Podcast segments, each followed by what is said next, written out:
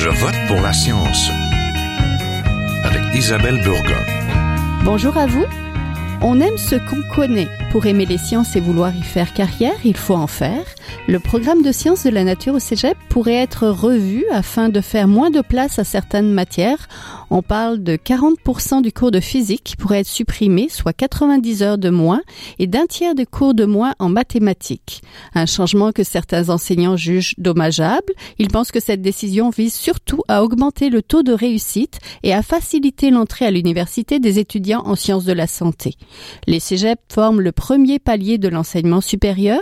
Ils ouvrent la porte de l'université et des sciences à de nombreux jeunes en attente de métier, mais aussi de savoir. À une époque où le monde se complexifie et où de nombreux emplois en génie, en informatique ou en astrophysique pourraient accueillir plus de filles, est-il logique de rendre certaines connaissances moins disponibles? C'est l'émission d'aujourd'hui.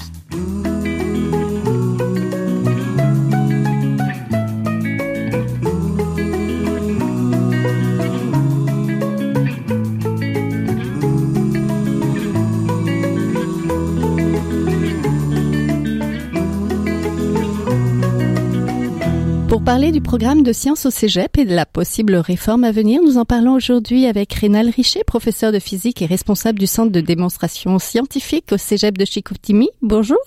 Bonjour. Les 48 collèges publics québécois qui ont actuellement 50 ans depuis leur lancement en août 1967 avec 12 premiers cégeps, ces établissements ont connu bien des réformes, des changements. Que doit-on redouter de ce qui s'en vient? En fait, cette, euh, cette nouvelle consultation, il y avait une consultation pour le programme d'études universitaires en sciences de la nature. Ça a été une consultation qui a été faite auprès des universités. Si j'ai bien compris le ministère, il y avait deux objectifs principaux, c'est-à-dire une implantation plus profonde de l'approche par compétences euh, dans le programme des sciences et euh, aussi une adéquation meilleure avec le, une meilleure adéquation en fait avec les programmes universitaires liés au programme de la science de la nature. Donc, ce qui s'en vient, en fait, ce qu'on doit redouter, je ne sais pas si on doit le, redouter jusqu'à ce, point-là, c'est cette espèce de, théorie des compétences qui est appliquée au niveau du poste secondaire. On peut se demander quel niveau de pertinence ça doit avoir, étant donné que on semble avec euh, ce nouveau euh, ce nouveau programme vouloir couper jusqu'à à peu près 40% de la physique et 30% des mathématiques. Euh, pour moi, il n'y a pas de justification pédagogique à ça. Présentez-nous peut-être l'actuel programme de physique et comment euh, se répartissent les futures coupures. Euh, nous allons avoir, par exemple, dans le cours de physique actuel, il y a trois cours de physique. Il y a le cours de mécanique, il y a le cours d'électricité et il y a le cours de optique et physique moderne. Euh, présentement, on retrouve à peu près 225 heures de physique. Euh, on va, la mécanique, bon, on va avoir euh, les mouvements de base, l'électricité, le magnétisme en, en, en, électricité et en optique, comme le cours l'indique, on va avoir optique et physique moderne. Physique moderne, on, va, on peut explorer la physique des particules, la physique nucléaire, un peu l'astrophysique, ça dépend. Ou un petit peu la mécanique quantique aussi ou la relativité. Qu'est-ce qui va être coupé alors? Alors, ce qu'on coupe, c'est euh, ben, ce qu'on propose de couper ou de rendre facultatif, en fait, c'est euh, à peu près 90 euh, heures sur ces 225-là. Donc, on va enlever tout ce qui est conservation d'énergie en rotation, la cinématique, la dynamique de rotation. On ne touche plus à la rotation en mécanique. les choses ne tournent plus soudain. Et en électricité et magnétisme, on coupe euh, à peu près toute la partie magnétique, euh, tout ce qui va être euh, induction magnétique, entre autres, par exemple, qui permet de, de faire, de produire de l'électricité aujourd'hui. L'induction magnétique est importante. En physique moderne, on va garder principalement la partie optique, un petit peu la partie optique, et on va couper à peu près tout ce qui est physique moderne, c'est-à-dire relativité, physique quantique, physique nucléaire, tout ce qui est autour de ça. C'est vraiment une version utilitaire à court terme qu'on développe à ce moment-là ici. Parce qu'au-delà des approches pédagogiques, euh, il faut regarder le contenu, il faut regarder ce qui va être important pour les étudiants aussi. Dans votre lettre d'opinion publiée dans les journaux, vous disiez que ça serait sûrement ces coupures parce qu'on préparait, pour préparer les étudiants à aller plus en santé que d'aller ah en génie. C'était ça le sens. mais c'est une surspécialisation. Pour moi, c'est une surspécialisation. Il y a beaucoup d'étudiants qui veulent aller en sciences santé. Beaucoup veulent devenir médecins aujourd'hui. Quand, quand on rentre euh, au cégep, il y en a beaucoup pour, par choix personnel personnel ou par pression des parents ou pour toutes sortes d'autres raisons, qui veulent faire dans la médecine. C'est évident. Au début, on en a beaucoup, beaucoup qui veulent devenir médecin, mais la médecine aujourd'hui, c'est un peu comme euh, gagner à la loterie. Hein. C'est un peu comme euh, la loterie, 1000 dollars par semaine. Ici, on a 1000 dollars par jour à vie. Donc, si on devient spécialiste, donc ça ressemble à peu près à ça. Donc, il y a beaucoup d'étudiants qui veulent y aller. Mais en médecine, euh, veut, pas, il faut être bon dans tous les domaines. Et euh, c'est ce que je crois. Puis aussi, entre l'intention du départ puis la finalité, il faut, il faut, euh, il faut laisser les étudiants ou les étudiantes chercher, explorer des domaines. Ils sont au cégep, c'est la première fois qu'ils vont faire des, des, sciences avec des gens qui sont des spécialistes de leur domaine. Quand vous rentrez, rencontrez un spécialiste des mathématiques, par exemple, c'est très intéressant parce que il, va vous il va, il va vous transmettre ce que lui ce que lui aime de ces mathématiques là aussi parce que c'est un spécialiste de ça. Donc, euh, il y a des étudiants qui vont accrocher. Ils sont partis, ils ont dit, moi, je vais devenir ingénieur, et ils finissent euh, mathématiciens, ou ils finissent en physio, ou euh, d'autres qui s'en veulent s'en aller en médecine et ils se rendent compte que, bon, finalement, travailler avec les gens, ou le sang, ou les choses comme ça, ça les intéresse moins. Donc, ils vont peut-être aller en radiologie, ou ils vont peut-être aller dans des métiers connexes autour, parce qu'il y a énormément de métiers connexes en médecine. Moi, je crois que peut-être que je crois que la diminution euh, du nombre euh, d'heures en sciences, en fait, en physique et en mathématiques. Les physiques et les mathématiques sont souvent vues comme des, euh, des matières plus difficiles, habituellement. Et il y a certaines, je ne vois pas les chiffres là-dessus tant que ça, mais il y a certaines personnes qui pensent que ce sont des, des matières plus difficiles, donc on devrait les diminuer pour augmenter le taux de réussite. Parce que derrière tout ça, il y a toujours l'augmentation du taux de réussite. Il y a l'intention pédagogique des compétences, mais il y a l'intention pratique du taux de réussite, l'intention politique derrière ça aussi. C'est certain que si on diminue le niveau du cours, euh, on ne rend pas service aux étudiants non plus. On pourrait, par exemple, leur dire, euh, vous allez, euh, comment je pourrais dire ça? je vais vous donner un cursus plus facile, vous allez vous rendre à l'université, et rendu à l'université, ben là, vous, vous allez subir des échecs. Mais vous ne serez plus au cégep. Alors, ce n'est plus mon problème. On a tendance à transférer les problèmes ailleurs. Je crois que c'est cette révision de programme-là n'est pas une bonne nouvelle pour nos étudiants. Nos étudiants, on doivent, on doit pas les spécialiser si tôt que ça, d'après moi. Oui, on doit leur laisser une chance. En même temps, on, tient un double discours dans la société. On dit, vous ne ferez pas toujours le même métier toute votre vie, vous devez être flexible, vous devez vous adapter. Et en même temps, on, on surspécialise, par exemple, les étudiants en sciences santé à 17 ans en leur disant euh, c'est ça que vous allez faire toute votre vie. Donc, je crois qu'il faut ouvrir les, portes. Le, cégep est encore un endroit général. Il n'est pas secondaire, mais c'est encore un endroit général. Rappelez-nous ce que c'est que l'approche par compétence appliquée à votre niveau. C'est quelque chose qui est déjà mis en place? Euh, c'est quelque chose qui est déjà mis en place, mais on avait conservé quand même les compétences liées avec les cours et les disciplines. En fait, il y a deux approches qui s'opposent un petit peu, c'est l'approche disciplinaire et l'approche par compétences. Euh, je suis pas un spécialiste des compétences, euh, néanmoins, on a vécu avec, alors on a un peu une idée de, ce que ça peut représenter. Je vous dirais que, par exemple, euh, dans une approche par compétence, nous allons développer une compétence, par exemple, qui serait, euh, et là je dis ça un peu au hasard, mais qui serait euh, évaluer la méthode expérimentale, par exemple. Utiliser la méthode expérimentale. Et utiliser la méthode expérimentale, comme c'est une espèce d'approche, une compétence transversale, en fait, on va pouvoir l'appliquer soit en bio, soit en chimie, soit en physique, ou dans une autre matière, en fait. Donc, c'est c'est comme si on définissait une compétence qui serait euh, désolidarisée en fait des, euh, des disciplines. Des connaissances. ça pose un hein. problème. Et des connaissances, mais aussi des disciplines. Euh, euh, c'est pas juste une approche connaissance contre euh, façon de faire, c'est aussi une approche qui brise les disciplines. Et ça, c'est important au niveau, euh, au niveau, par exemple, euh, du post secondaire dans lequel on est, parce que dans la réalité, les jeunes vont vouloir. Euh, le cégep est un niveau encore où les étudiants choisissent leur avenir. Ils n'ont pas encore décidé exactement ce qu'ils veulent faire. Certains le savent en, en débutant et changent d'idée en cours de route. C'est normal. Euh, par exemple, si vous faites des laboratoires en physique, ce n'est pas comme la même chose que faire un laboratoire en chimie ou faire un, laboratoire en biologie. Vous appliquez la même notion de compétence, c'est-à-dire vous allez appliquer euh, faire un laboratoire ou éprouver la méthode expérimentale, mais c'est trois choses trois différentes. Par exemple, en physique, on va, on va, euh, par exemple, lâcher un petit, un petit chariot, on va mesurer sa vitesse, c'est très simple. En chimie, l'environnement est complètement différent. On a des hottes, on a des, brûleurs, on a des systèmes de sécurité, on porte euh, un sarrau, on a des lunettes. Euh, donc l'environnement est très très différent. Le niveau de précision est différent aussi.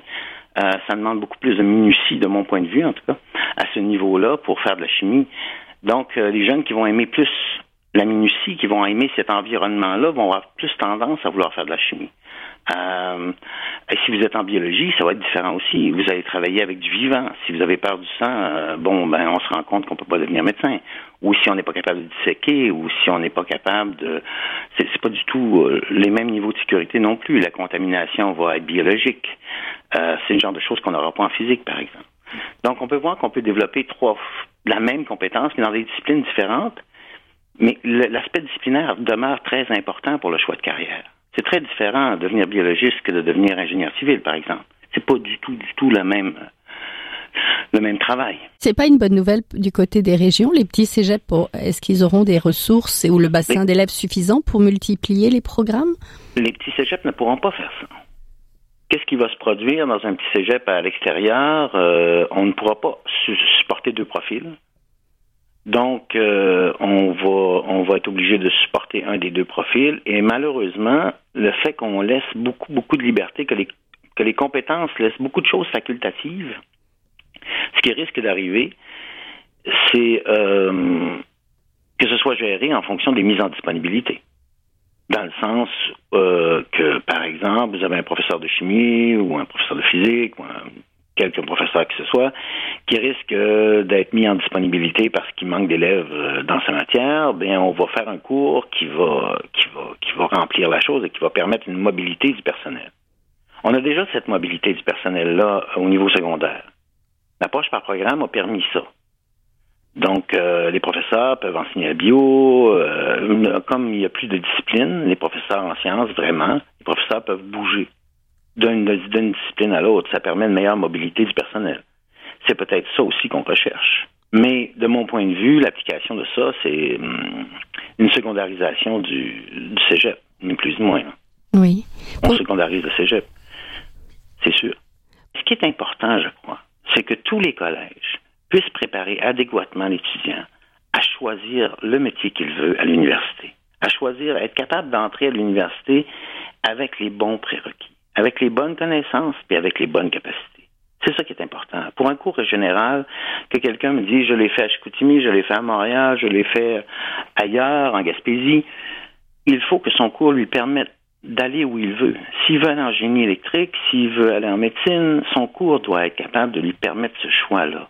On a, affaire à des, jeunes qui sont en choix de carrière. Je pense que c'est ça qui est important. Euh, c'est qu'on a une certaine cohérence dans les programmes et qu'on dise la vérité à nos étudiants, qu'on les forme pour être prêts, puis pour choisir aussi. Oui. Ben, je vous remercie beaucoup. On était en compagnie de Rénal Richer, professeur de physique et responsable du centre de démonstration scientifique au Cégep de Chicoutimi. Merci. Merci beaucoup.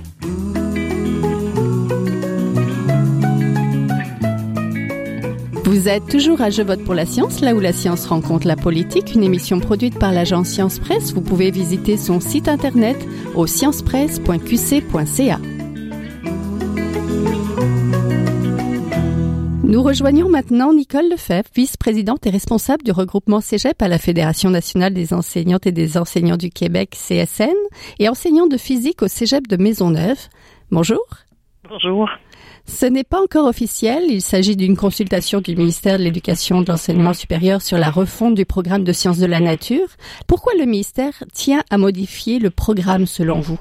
Je peux vous dire que la dernière révision majeure date de 97. Mais au-delà de ça, il y a eu euh, euh, une grande réforme aussi au secondaire euh, qui a touché beaucoup les, les, les parcours, les contenus en mathématiques puis en, et en sciences. mais par ailleurs, je vous dirais que le devis, le programme actuel a quand même suffisamment de souplesse pour permettre des ajustements, donc des mises à jour qui ont été faites dans les collèges pour tenir compte des nouveaux étudiants qui nous arrivent là avec des parcours en lien avec la réforme au secondaire. je vous dirais, évidemment, il y a eu en sciences, bon, les transformations technologiques qu'on connaît, mais je vous dirais que ça aussi, il y a eu des ajustements au fil des années là qui ont fait en sorte que il y a eu des mises à jour, mais euh, voilà, euh, au-delà de ça, euh, puis je vous dirais que même les universités, selon des analyses récentes, des enquêtes récentes, le taux de satisfaction du programme actuel est assez élevé. Évidemment, il y a des, il y a quelques éléments là qui qui posent problème, mais de là à aller jusqu'à réformer en profondeur et tout refaire comme le propose le ministère, c'est un le pas est grand. Oui, parce qu'il s'agirait de changements importants. On parle de 40% de moins de cours de physique, de 30% de moins des cours euh, de mathématiques. Euh, oui, euh, mais en fait, ces, ces heures-là deviendraient facultatives. Donc, euh, et euh, c'est aussi parce que c'est dans l'organisation des choses aussi euh, qu'il y a des modifications. Là, vous savez, avec l'approche par compétence, ben il y a, c'est basé sur une compétence finale. Puis là, ben sur la question des contenus qui mènent à cette compétence-là, ben là il y a des, il y a, des devis, des prescriptions, mais elle, elle, il y a maintenant une grande partie qui, qui devient facultative. Oui, quels sont... Et ça, ça nous inquiète. Ça nous inquiète énormément. Oui, et justement, quels sont les éléments que vous jugez problématiques? Cette approche par compétence? Ben, c'est pas tant l'approche par compétence comme le fait qu'elles sont rattachées à des contenus qui sont qui deviennent facultatifs. Alors que quand on regarde l'admission dans les universités, les conditions d'admission sont pas sur des compétences, sont sur des contenus.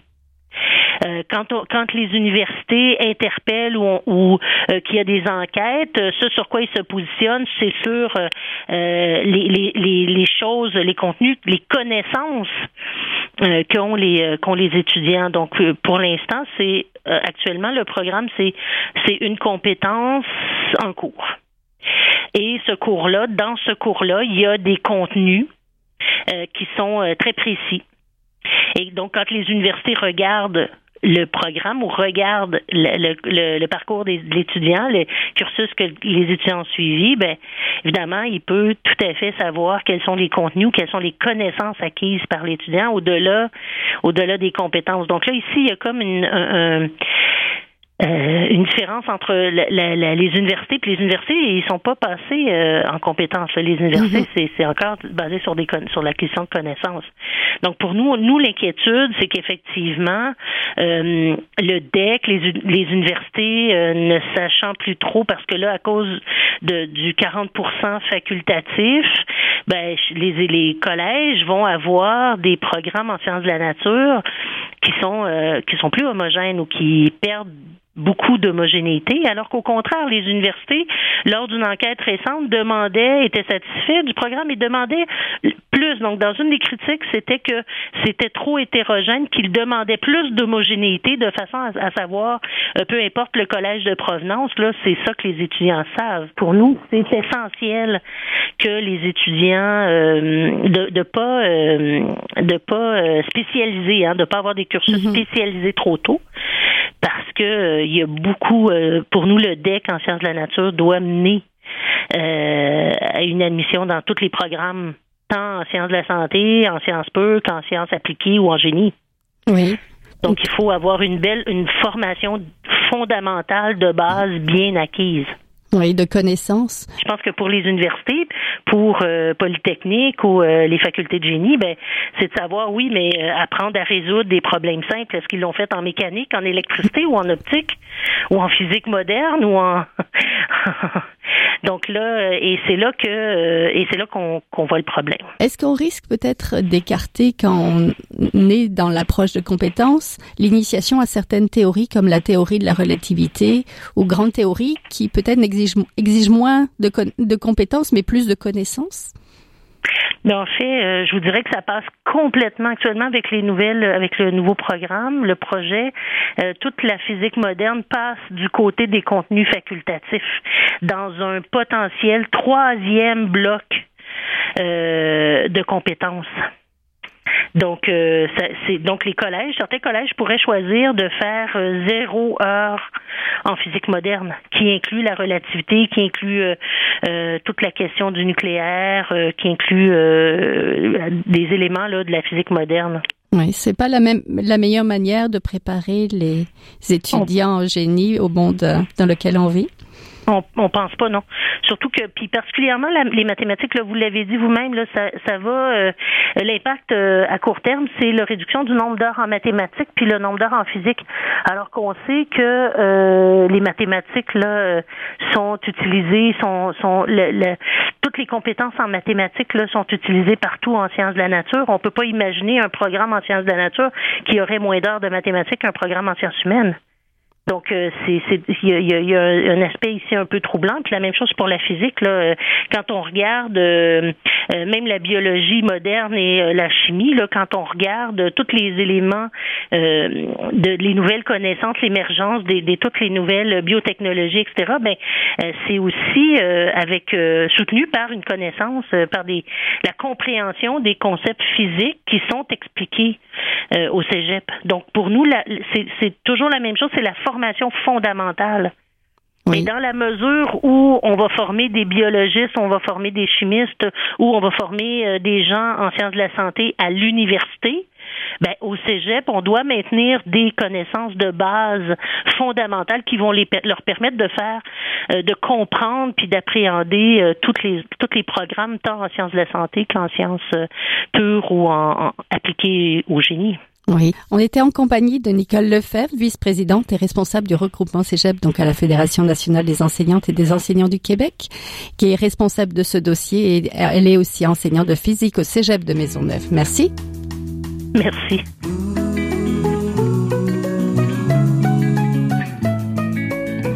Vous êtes toujours à Je vote pour la science, là où la science rencontre la politique, une émission produite par l'agence Science Presse. Vous pouvez visiter son site internet au sciencepresse.qc.ca. Pour notre chronique aujourd'hui, on reçoit José Nadia Drouin, directrice de l'agence Science Presse. Bonjour. Bonjour Isabelle. Aujourd'hui, tu vas nous parler du récent livre de Bernard Lavallée, mais aussi peut-être d'un petit guide sur les écrans pour les jeunes et aussi des nominés du prix Hubert Rive. Oui, euh, en fait, c'est ça. J'avais, tu m'avais demandé des suggestions de livres là à la veille de la saison estivale, fait que j'ai donné, euh, oui, j'ai fait mon effort. Puis justement, le prix euh, Hubert Reeves, c'est un prix qui est remis chaque année par l'Association des communicateurs scientifiques du Québec pour souligner l'excellence des ouvrages en vulgarisation scientifique. On n'aura pas le temps de s'étendre sur la liste, mais on va mettre un lien à la toute fin là sur la page de l'émission. Ok? Alors tout d'abord, comme tu le précisais, le livre de Bernard Lavallée, alias le nutritionniste urbain son titre, c'est N'avalez pas tout ce qu'on vous dit, super aliments, détox, calories et autres pièges alimentaires. Il vient juste tout juste là, de paraître aux éditions La Presse. Ce livre-là, est en fait une lecture complémentaire, puis je dirais même une suite logique au livre du pharmacien que je vous ai présenté plus tôt cette année, mais dans un tout autre registre, hein? Ah, parce que le pharmacien, ben, il nous introduisait avec son style bien à lui aux arguments bidons utilisés par les bullshitters.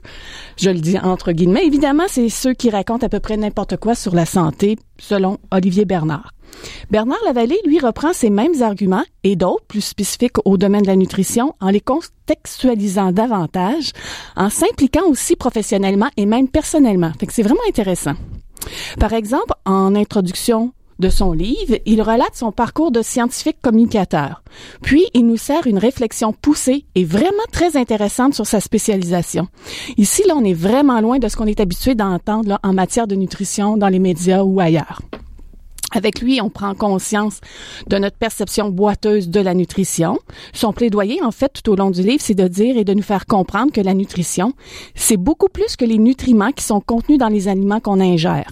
Mais pourtant, tout le marketing alimentaire actuel est construit autour de ça. Hein, parce qu'on se promène dans les allées, à l'épicerie, puis on voit plein d'étiquettes, genre sans cholestérol, faible en gras, sans gluten, un apport riche en vitamine C, puis on peut en nommer plein d'autres. Les thèmes qu'il aborde dans son livre sont aussi nombreux parce qu'il souhaite déboulonner quelques mythes sur la nutrition et surtout pour nous outiller pour qu'on se fasse plus critique aussi face aux messages qui sont véhiculés dans le domaine.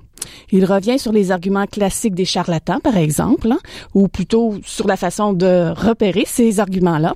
Il dresse une liste des caractéristiques aussi des pseudo-experts, ces gens qui peuvent avoir l'air crédibles mais qui n'hésitent pas à nous flouer. Il discute aussi de l'implication de l'industrie agroalimentaire dans le domaine de la recherche scientifique. C'est vraiment très intéressant. Il nous donne aussi des trucs là, pour s'y retrouver dans la cacophonie nutritionnelle. Euh, il fait surtout référence aux nouvelles qui parviennent jusqu'à nous avec toutes leurs contradictions. Souvent, on entend le vin rouge est dangereux pour la santé et bon pour le cœur. Il nous explique pourquoi ces messages-là arrivent jusqu'à nous. Son livre, en fait, en plus d'être un bel ouvrage, bien illustré, est vraiment habilement construit parce que sa structure sert très bien le lecteur avec, en fin de chacun, euh, chacune des sections, une page en bref où l'essentiel des notions qui devraient être retenues par le lecteur afin de se prémunir contre les exagérations et mauvaises interprétations en nutrition sont synthétisées et illustrées avec plus de clarté à la toute fin. Je dirais même que c'est un livre qui est audacieux parce qu'il est à contre-courant, comme je le disais tout à l'heure, de ce qu'on voit habituellement en nutrition. Et aussi parce que l'auteur s'attaque à des gros mythes alimentaires. Les super aliments, ça n'existe pas. La détox, on n'a pas besoin. Puis la mode sans gluten, ben, faudrait peut-être s'en passer. Tout à l'heure, tu mentionnais euh, d'autres livres. Euh, j'ai lu un livre aussi sur. Euh, en fait, je voulais juste vous les mentionner. Il y a deux titres Les écrans et toi, un guide pratique sympathique pour devenir un utilisateur cyberfuté. C'est destiné aux jeunes enfants sur leur utilisation des écrans. Un autre qui vient tout juste de paraître aussi, Jeunes connectés, parents informés. C'est paru tous les deux aux éditions Midi 30. C'est tout récent. J'ai lu le premier, le guide pour les enfants. On y aborde plusieurs questions relatives à l'utilisation des nouvelles technologies comme l'estime de soi, le droit à l'image, à la vie privée, leur impact sur leur concentration, sur le sommeil, etc. C'est toujours fait sur un ton amusant, c'est jamais moralisateur. C'est un petit livre euh, d'un peu plus d'une centaine de pages qui est abondamment illustré à mettre entre toutes les petites mains. Et ça, ça veut dire que je peux le mettre dans les mains de ma fille. Bien sûr. ça, donc donne-le-moi. Merci beaucoup. Donc ça, c'était des lectures d'été et donc on a compris que le livre de Bernard Lavallée, le nutritionniste urbain, là, c'est pas un livre de nutrition, c'est plus un livre critique sur la nutrition. Et, donc euh, pour remplir notre assiette ou notre panier d'épicerie euh, de manière intelligente, sans se laisser, sans se faire avoir finalement par tous les beaux Hein, c'est ça. donc, euh, on va le lire aussi donc cet été. Puis euh, l'an prochain, peut-être que tu vas pouvoir nous ramener son prochain livre, là, son troisième. On verra sur quoi il porte. Merci beaucoup. Donc, on était en compagnie de José Nadia Drouin, la directrice de l'agence Science Presse. Merci.